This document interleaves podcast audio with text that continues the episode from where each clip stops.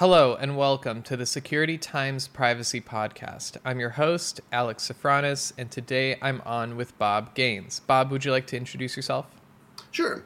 My name is Bob Gaines. I'm the Director of Cybersecurity and Privacy Advisory for PKF O'Connor Davies. Nice. And tell us more about what your company does. So, we're primarily a uh, tax advisory firm. So, they're essentially an umbrella organization 140 different countries. They primarily, primarily focus on tax, and the advisory section is where I fall in. So, advisory sections everything from legal to financial advice as far as regulatory compliance, and then I'm in the kind of security element of things. So, my team primarily does security advisory, primarily mostly for regulatory requirements, as well as I also lead the digital forensics and incident response group. When something goes horribly bad with your security program, I'm part of the team that helps you mitigate security breaches, hacks, and ransomware. Oh, wow. And obviously, we, we don't want to get into the specifics, but what are some of the threats facing businesses these days that previously didn't exist? We love it as we've moved away from the brick and mortar environment, especially during COVID. Everybody's working from home, and so that kind of changes the footprint. And so I think every CISO and CIO and CTO is worried about where the boundaries are, the digital boundaries of the organization where your data is, how it's being protected. And so if you're in a situation where you've only just unlocked a VPN and everybody in the organization can access all of the company's data from anywhere, you have a significant problem.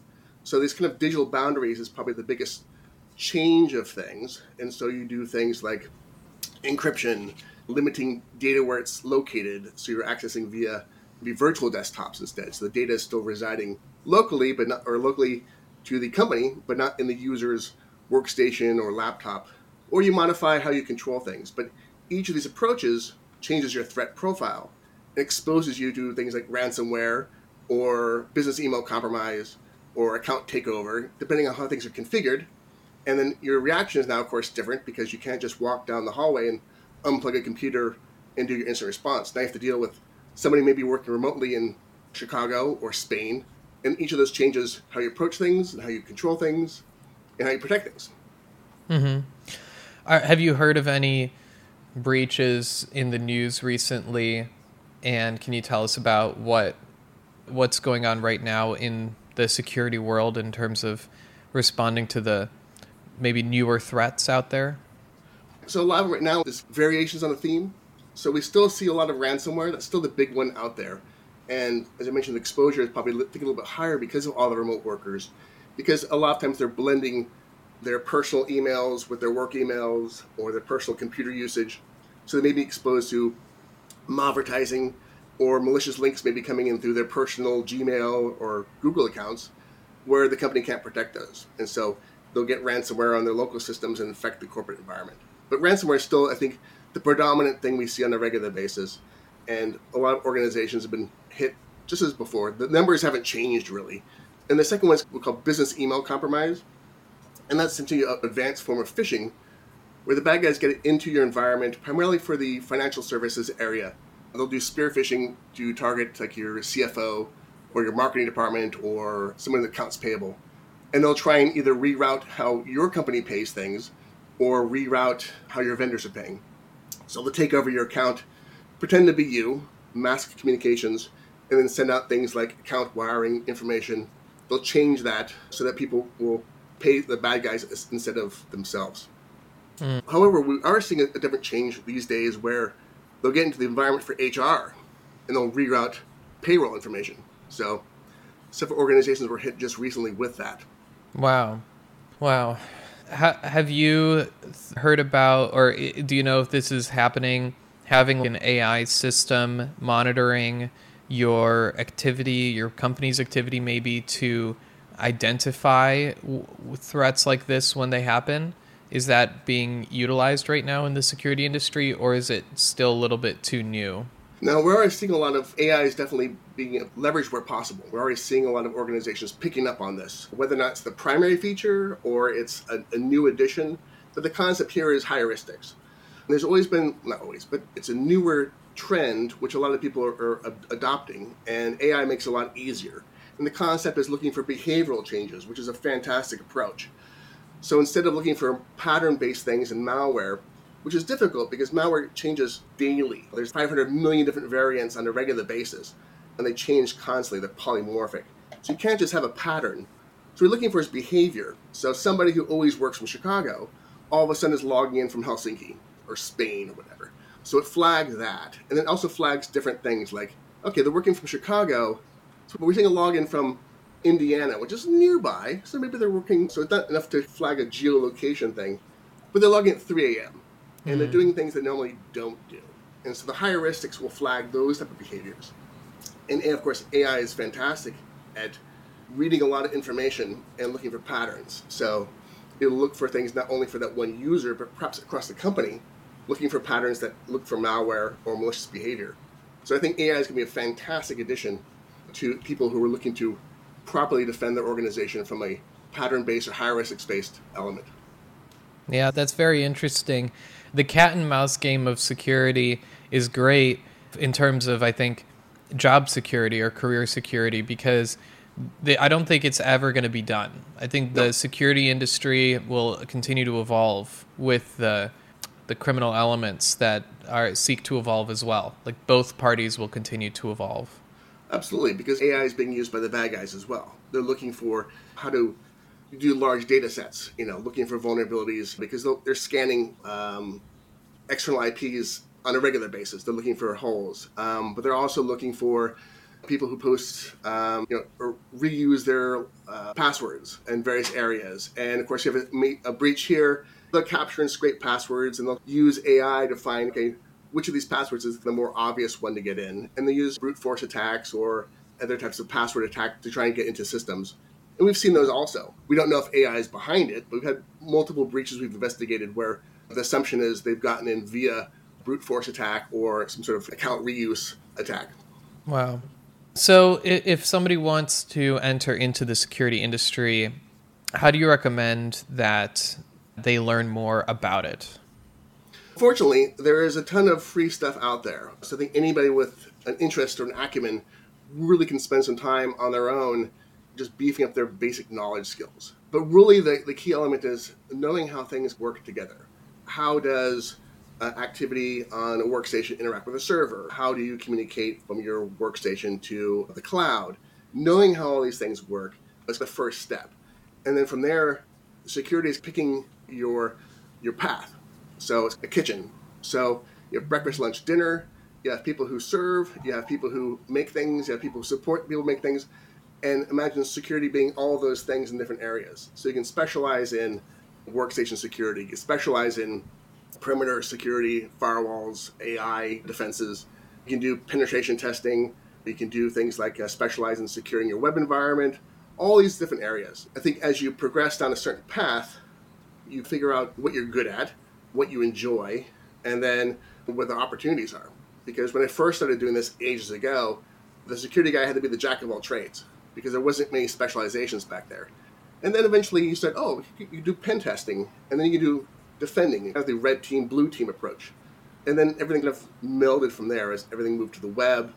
And then you had virtualization. And then you have micro virtualization, and then mobility. So all these various things are different areas where you can specialize in. But the first thing is just getting the basic knowledge. And then there's a lot of certifications out there that aren't very expensive. Start with your general A plus certification, which is like, yeah, I understand how computers work. But Security Plus is probably the next logical step which essentially demonstrates your ability to understand security concepts and how they apply to various things. And then from there, choose your specialty as you go. And do you have any books that you read or anybody you follow online to keep up with the latest trends? I imagine it's a rapidly evolving industry. So how, how do you keep up with what's going on? It's all over the place. I have I'm constantly doing new certifications. I'm on my CISA is the next on the horizon. I just finished my open source intelligence one. So it's you're learning new things, and each of those things opens new avenues. I'm constantly on LinkedIn. That's probably a great approach for professionals. They see who's doing what. A lot of organizations will post a lot of their data up there. At the same time, it's keep an eye on what's new. So subscribe to as many of these security emails as possible, and then eventually you get a pattern of what kind of feeds your interest. And some of them are more current, some of them are kind of summary. There's so much good threat intel out there. I can't just really pick one But yeah, just read, absorb as much as possible. What I normally do is just a cup of coffee in the morning, spend at least 15 minutes going through the headlines, going through who's doing what, and then take it from there. And then I find at some point in time, every time I have an investigation, I always have to do more research, which exposes me to more information also. Because you have to yeah. be up to date. What is a threat vector du jour relative to these type of threats? And then we incorporate that into our threat intelligence for the reports as well. So, if you were to give advice to businesses for staying secure, I think one one thing I heard recently was not to click on links from social media. Somebody had said that, and I thought that was interesting. I hadn't heard that before. Is there anything else that you recommend, or, um, or do you recommend that even? There's a million different things. The difficulty with don't click links is everything is link based these days. Everything is online. Like these days, when we get contracts, they're not sending us the physical contract anymore. They're, they're giving us a link to a secure site and then we do the contracts. You can't just say don't click links because all of a sudden I can't do my business. It's everything's layered. You have to, you have to start with the human. You have to train them appropriately to be able to identify what is a phishing email, what, what appears to be a malicious link. At least at the minimum, make the mouse hover over the link, and does the URL that's exposed look legitimate? If you're looking for a Gartner report and it says Gartner.com and gibberish, okay, that's better but if you're expecting Gartner and it's edsurpluswarehouse.com and then gibberish, that's probably a malicious link. So that's the basics. So start with the human, train them appropriately. But humans are infallible creatures. And then layer security. So there's plenty of email based security that will check the links as you get them or defang them. Heuristic based antivirus layers. But there's no, no smoking gun, unfortunately, that kind of, or silver bullet that solves the problem. But start with the mm-hmm. human and work from there. And then make sure you have layer security. But when we talk about businesses in general, what we normally do is start with risk. What is the most, where's your keys of the kingdom? How important is that? And then we work backwards as far as determining the risk of the organization and then align your security posture relative to that. Some organizations don't really care about a lot of things. So we don't have a lot of data to protect. And others are, are super concerned, not only with security regulations, but with the appearance of impropriety. So that, that kind of risk-based element they're really concerned about. Mm-hmm. So when it comes to the the most value, because that makes sense, right? Like the bank has the vault with all the money in it because the money is what the people want, and businesses it's information uh, a lot of the time. Maybe it's money as well. With this information, they're trying to guard, let's say, consumer data or something like that how do you ensure that consumer data is protected as a business? Is it if I were starting a business that I wanted to protect consumer data with, is that what does that look like? Is it hiring a consultant to do the security aspect or a CISO? Or what does it look like for a business owner to protect that those jewels? A lot of it starts at what is the data, where does it reside, and how can you control it relative to that. So let's say, for example, you're just you're a company that does, let's say, for example, you process medical billing. That's common. Lots of businesses do that. You have HIPAA data, it's regulated.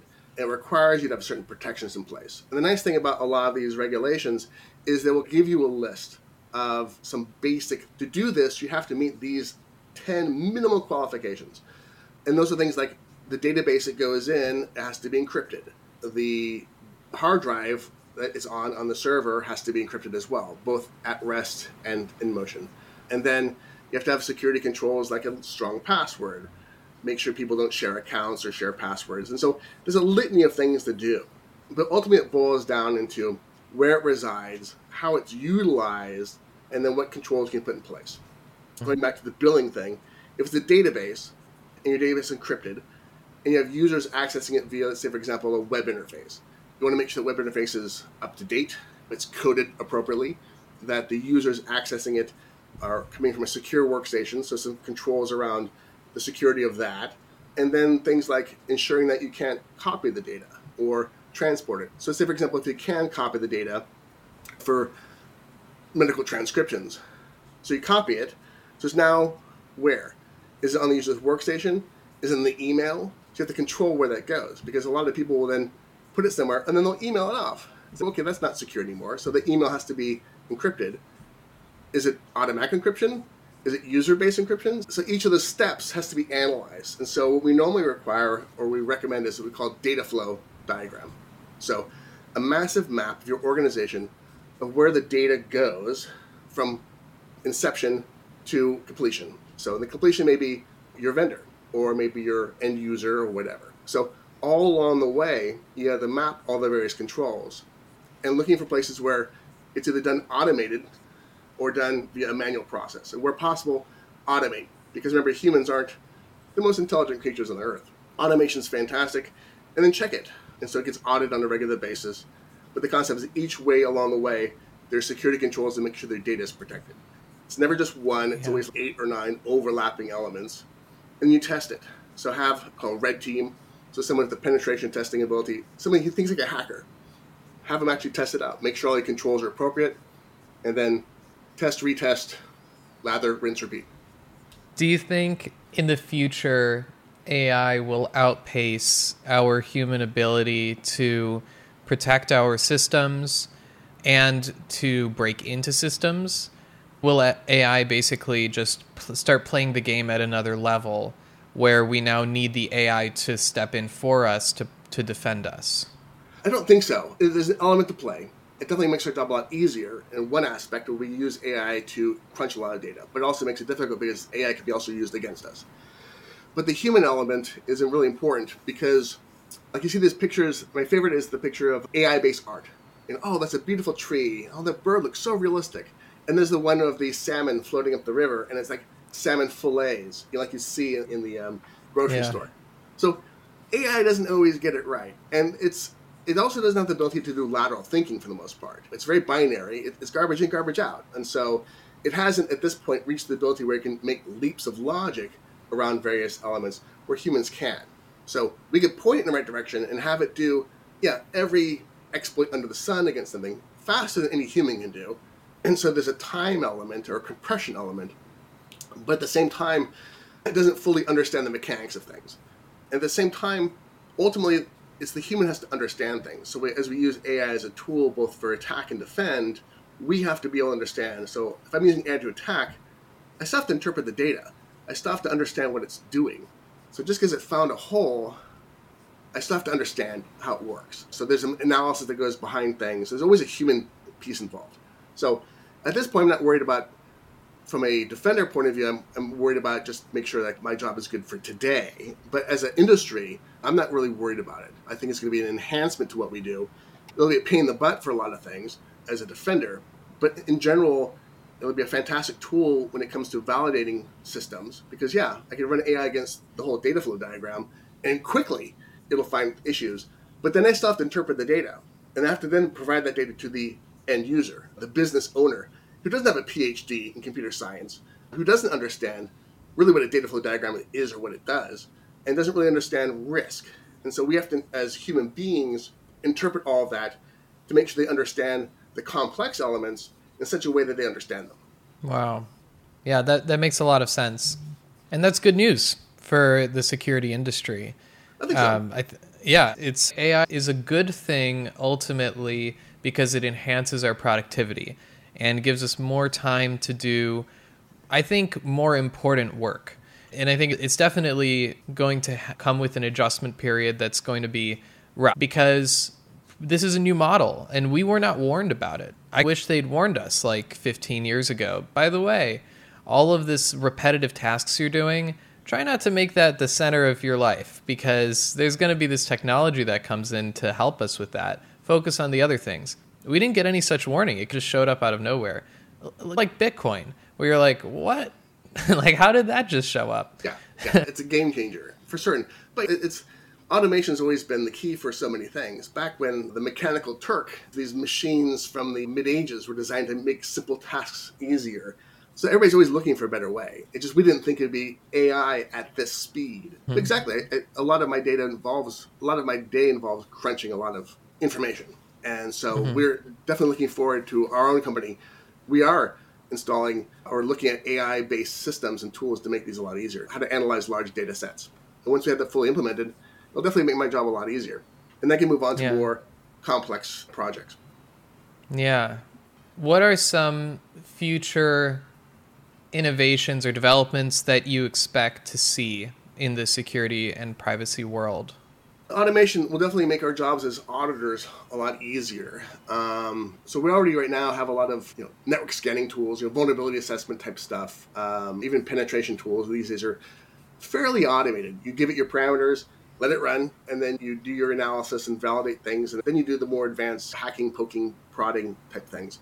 But I think as auditors, it'd be the ability to just say, okay, we're to plop this device on your network, have it gather the information that we need, or you can provide the information we need, but quickly come to a solution when it comes to something that can be quantifiable. So when we do audits, you have quantifiable and, and quantitative type of elements. Is there's the stuff that we want numbers for, and there's stuff that requires the analysis. And the number stuff is very time consuming. And so I think it'd be fantastic to take that element. And then the qualitative element, it enhances what we can do by gathering the right type of data. And then we as humans can then analyze it from a quality perspective, ensuring that you've met the various elements. But you definitely push this stuff along, provide you with what you're looking for faster. Because there's nothing worse than in an environment trying to figure out what's going on that situational awareness takes a while as an auditing organization or, or even as an attacker uh, or a defender. But if AI can provide that visibility rather rapidly and quickly and effectively, and most importantly, what is the completeness of it? Can it gather all of the data or just a subset? Then we, as auditors and examiners, can make a more intelligent approach to risk, the danger of your organization, gaps, etc. That makes sense. Yeah. I'm wondering about the the future of data and if it will ever be stored on something like an encrypted blockchain where everybody has access to some very maybe like a there's like a public layer where so here let me step back a little bit more sure right now walled gardens like facebook or twitter or any of the social medias they keep their data in. And I have a personal viewpoint that a lot of the privacy regulation is actually intended to to protect the profit of the profits and the revenue streams of these large companies of the walled gardens yep. By keeping the data in. If they have to share the data out, they lose a little bit of that the power they have to charge everybody for to access to this data and so forth. I think it's possible that in the future there will be some regulation that opens up that, that basically breaks down the walled garden, but does so in a privacy safe way. I don't know if that's possible. That's what I'm curious uh, for your perspective on. Is it possible? Is there any reality where we can have some level of public data available, but protecting people's identities or is that inherently unsafe because if it's cracked, then all the data is already out there? How do you approach that kind of a situation where data is currently being held privately? Maybe it will be released publicly, but what needs to happen for that to happen? Can it happen? Yeah, that's a good question. I think it can happen. There's already a lot of controls in place segmenting private and public. And, a, and a lot of like the IAPP organization specializes in privacy regulatory controls and so what a lot of times you have is these situations where instead of like you could mask the data, get, uh, get anonymous in various elements, anonymous, anonymized subsets, but at the same time you have just instant reference. So, you know, on like, like PCI is a great example. It's all this credit card data. The public element is this small key. That key then goes to PCI, and then if you're authorized, there is more data available: credit card data, billing, human beings, etc. So all that PCI data is protected and they've been around for a long time, very effective. It's not a government regulation, it's an industry based regulation, but it's so effective that everybody adopts it. So it's a situation where the industry itself says, hey, let's crack this code on our own so nobody's mucking around with what's going on. Mm. But I think there's a situation where you can effectively have that, where you're the public facing element, like blockchain, is a token. The token represents this element. And based off of your transaction, you may have access uh, to more information based off of the, the availability of your security token. So I think it, it can be interchanged that way. And I think the immutability of blockchain makes things a lot easier when it comes to ensuring the data is protected appropriately and it's not being modified for nefarious purposes. Now, whether or not large organizations are going to allow a certain degree of stuff relative to finances, that's a different thing. But it wouldn't surprise me if, say, for example, the government has the security token enabling those access things so they can then bill or charge or regulate or oversee various things. I think there's a space to play. And a lot of organizations are looking at internal blockchain uh, controls for a significant number of things, not only smart contracts, but internal tokens for projects, where this token represents the output and it's immutable to the blockchain. So it can't be modified. And the one advantage of that is if it's a smart contract built into your token, then you can remove like a business email compromise type of attack because the token has the defined elements. I will do this out in these terms, and you pay me under these terms. It's immutable. You cannot change it. It's been agreed. But we have seen problems with early tokens where they've entered the data wrong, and human error still makes problems to be had along the way. And then hilarity ensueth. But it's one of the situations where I think there is a place to play. And I think blockchain is a good way to start. We already have known mechanisms in place. There's plenty of encryption, but the issue it has a public image issue with a large subset of, of, of humans, not just because of all the crypto hacks and whatnot, but I think they ultimately don't fully understand it. And so there's some, definitely a education gap needs to go on. Like with AI, like with some of these other things, it may just pop up, and it may be something we're like something we need to adopt on our own because we're forced to.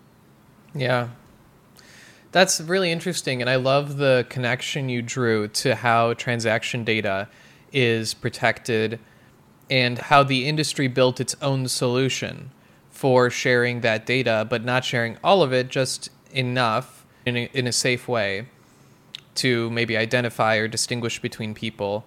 That's really interesting. I think it will definitely follow a similar path. I think so. And I think the reason is because right now, especially with blockchain, there are 130 different regulations relative to what's going on. And if you even look at cryptocurrency, not everybody even sees it as currency. It's been outlawed in some areas. Even blockchain is outlawed in some areas. And so I think if the industry itself is the one who develops this and proves its applicability, that's going to be the best solution. Otherwise, we have is like with regulatory controls right now, you have the EU standard you have the US standard, you have the Asia Pacific standard, and then everything else in between. And that doesn't work well. Whereas PCI, Visa, and MasterCard is hey, let's, let's take care of this before somebody else does. And it, works so well that everybody's adopted it. So nobody questions it per se. It gets audited, it gets checked on a regular basis, but nobody changes it. So I think it's, if, for example, if somebody has a new, say, for example, a new version of PayPal for businesses on a large scale, using a blockchain technology, if they develop it and they prove that it works, I think that's going to be a fantastic way of implementing this as opposed to waiting for the organiz- the governments to push something along. Instead, provide that we can do this securely using our methodologies, and then you can change your regulations to align with what we're doing. That makes sense. That makes sense. It, you got you have me thinking about systems that we use because uh, in in many ways the human mind and our collective minds they work together in a similar fashion to how a blockchain system has an agreed upon ledger. And we all agree on a lot of common data points uh, with each other. And just like a blockchain, if you can convince a substantial majority of the data points of a different reality, you can actually hack the system. Right? That's like the so that's interesting the parallel with people and how if you can convince enough people of something, then you can change reality in a sense. Correct. And it's a similar hack. Sure. And it at least I guess the only question out of that is do you think that we'll have security tools or some kind of tools in place to help us with that kind of an attack on us if there's a lie. Yeah, in the security parlance, we call it hack the human. You invest a billion dollars in your security infrastructure, but if Judy in accounting is the one who uh, can't help but click links and open attachments, then she is the missing or the, the link in your chain. And there's books about hack the human. That's a common thing at SANS. It's a fantastic approach because don't forget the human element. It'll bypass all these security controls. But yeah, we've seen misinformation is a massive element, not only for civilian but also warfare purposes. And so, what happens if all of your battle commanders are looking at the wrong data and don't believe things and they're making decisions? But we're inundated by people who, you know, either want to or or intentionally are designing misinformation amongst various things. And as the human blockchain, yeah, we see information, we validate, pass it on. I see it as a, as a major threat to so many things. And I think AI has ability to help, but it, I think it's limited because human beings don't respond to data. We don't like facts and figures. If you have an opinion, I can't remember the there's a psychology. I have, a, I have an informed opinion, and if somebody gives me something contrary to it, I will actually double down on my opinion. I don't care what your facts say or who says it. And we've seen this where an expert comes out saying, if you do X, Y, and Z, if you drink milk that's been in the sun for six weeks, you're going to get sick. Oh no. And then he'll go out and intentionally do it. That's the human being. And AI is just going to stick around going, wow, I really am more intelligent than human beings. So I think it's just underscore the intelligence of machines more than humans. But I, I think it, if used at the individual level, it might help. I think used as a larger area, I think there's too many people who have an embedded need to control that would definitely leverage it for malicious purposes more than benefit of humanity. We're looking at George Orwell type control of data is what ultimately comes down to. Yeah. And I think one, this is positive, is that I think AI has poisoned the well of objective truth. And what I mean is now that we can use AI to deepfake, for instance, completely manufacture videos to the point where it you can't tell the difference. Sure. And and or uh, like this unfortunately these fake hostage calls using the kids' voices to the parents. Yes we are now learning to not really trust anything we see, digitally at least. And we have to use critical thinking to navigate through. Did this person really say this? Did this Joe Rogan podcast actually happen? And I think that's a good thing for us as people to have an, an additional layer, almost a security layer of does this make sense or is this being fed to me for me to have a particular reaction to it? So that I think that's an interesting piece too. That it's almost helping through its malicious use. It's teaching us a really important lesson on how to defend ourselves.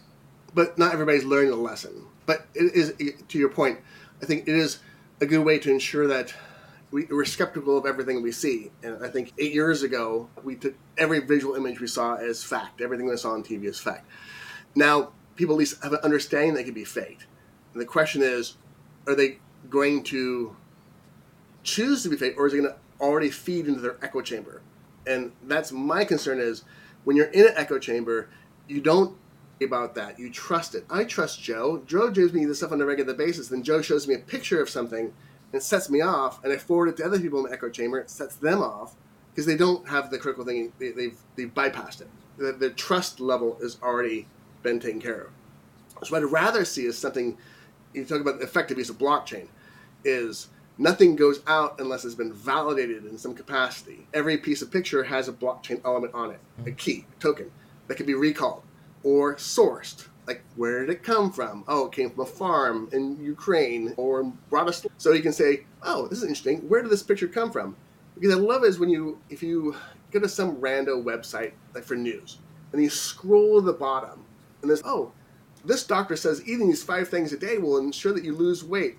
No, it doesn't work that way. But I would love to go, who published this? Where did it come from? Has this been fact? So that element of blockchain, and AI can help with that perhaps, would be fantastic when it comes to validating things when you want to learn the truth, when you want to break these things down. Because when you see, say, for example, oh, terrorist attack, whatever, oh, your first reaction is like, ah, oh, this is horrible. I can forward to all my friends. But if you go, oh, this came from, what is the name of this organization? I have no idea. and you can drill down like email headers. I can get data. I do forensics on various things, but there's almost so much you can do. But to, to be able to fact check things rapidly, I think chain AI might actually be useful for that. It's so interesting to think about how information flows between people and how it's how it needs to be protected. and also how it will change in the future because right now we it's just so new what what are some maybe like as you look into the future relative to privacy regulations I think a lot of people are saying that US is going to catch up to the EU, but where's the EU going? Where where are we going relative to these privacy regulations? Is it going to continue to be a, tighter box, a, a better locked box, or what does it look like? I think ultimately, if we look at the EU model, which we're approaching, the concept is the the end user has more control over their data, where it goes, who does it, opt in, opt out, and then can I physically have it, or I can be can it be forgotten on the internet because there's so much data out there. The difficulty is data lakes. We're looking at not we're even past the petabyte a day type thing. I, mean, I don't even know what the number is these days. How much data is out there relative to privacy?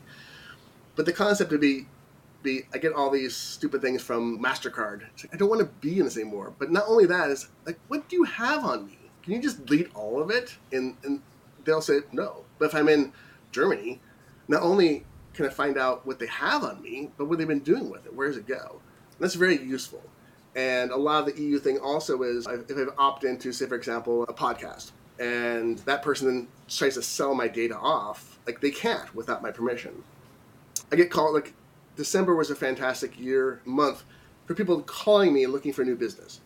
And oh, is this so and so? Yes. Oh, we're looking to sell this thing. I don't do that anymore. Like, what email do you have? And they'll mention some company I was like like eight years ago. It's like, oh, clearly bought a list, and the list has all my data on it, but it doesn't have my proper title, doesn't have my proper company. It just has my phone number and my name. If I was in the EU, that wouldn't happen because I could opt out of these things. Even ask the person, where did you get my information? Can you delete it? And then also find out who sent it and then, you know, get more information from there. So it gives me a lot of control over it. I'm not sure the US is going to be quite as much because there's companies like to store data. They like to sell it. Data brokers make billions of dollars on a regular basis. So their job is much more difficult if people can opt in and out. Yeah, and and I think uh, I'm a, a, bit critical of the the state of the data industry, the data market in the U.S. because, from my perspective, I'm in the ad advertising marketing world. There's a lot of snake oil being sold because these audiences uh, shrouded under the guise of privacy. Yep. That's why we can't share, not because this portion of it is fake and maybe bot driven traffic or whatnot, but rather because it's caring for the privacy of the people. And I think that's where the opportunity lies to innovate is how do we differentiate between the snake oil and the honest data without compromising privacy? And uh, I think that's there's a big solution hidden in there. Yeah, but, yeah, and this for businesses, what we always recommend is important. It's a contract, encrypt it, send it via encrypted or, or certified as well. So you can get a certificate for free. You fill out your information, and then when you interact with somebody, they get the other key, and they can certify that all emails are you. It's a fantastic way of ensuring that your communications are designated as me. If it's encrypted, then I can control where it goes, and then depending on my solution, I can even delete it. I can say this email is good for 14 days, and then after 14 days, you can't see it anymore, which is good and bad because there's plenty of times where I'll, somebody sends me something and then I go, oh, I forgot some details, and you go back to the original one. Of course, it's been deleted. And there's even ones where you literally can't, you know, copy and paste. It's just literally there. It's just text only, and it deletes itself after a period of time. So all you can do is perhaps screenshot it. But there's even solutions against that. There are some good things out there, and the key is just what are you trying to ensure the privacy of? Keys of the kingdom. So your important data. There's multiple ways of ensuring that. But also, I get 140 emails a day on my work account. I get 500 a day on my personal account. I'm not going to read all those if they're encrypted. Most of them are just garbage anyway. But but it's data, and some of it has my personal stuff in it also. And so it's difficult as a human to control all these things, like where all my personal stuff goes. But there's solutions out there. It's like LastPass, all these like, key places are great ways to store your passwords. But I think there's slowly going to be situations where you're going to have a certificate or a blockchain wallet or something that has your stuff, and then it's what people use, almost like your QR code, which I hate. That type of solution. Here's me, and then all this important data is protected, and then you can only access it if your protections have been matched. You can prove that your company has met these agreements, you're certified, and then you can see my stuff. So that's a great way, and that's what PCI does to some degree.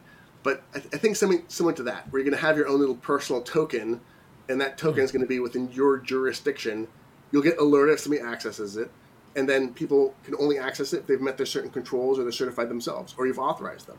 Like a blockchain, instead of Bitcoin, I'm giving my my health data. Instead of my Bitcoin, I'm giving my banking data or my passport data. All of it's encapsulated within this type of stuff. And I see that as a, as a viable solution down the line. But also, I can see fraud all over the place as well. oh, yeah. That's the. I think that's the kind of the plan is to have a C, the CBDCs, central bank digital currencies, and we all get a wallet. And I think that's where then because I, I, think China already has something similar, like these super apps. Sure. But the, we would have one from the government ostensibly. Yeah, the, the WeChat controls everything. So it's your phone, it's your text, it's your banking app, it's how you pay for things. Last time I was in Beijing, waiting to buy line to buy dumplings, and everybody just scanned the QR code, and I'm sitting there paying with my currency and looking like an idiot. But I can't get WeChat because I'm not. I don't have a bank oh. in China and that's the key. Is that's the you have to have a bank in China, be sponsored by somebody to get a WeChat account.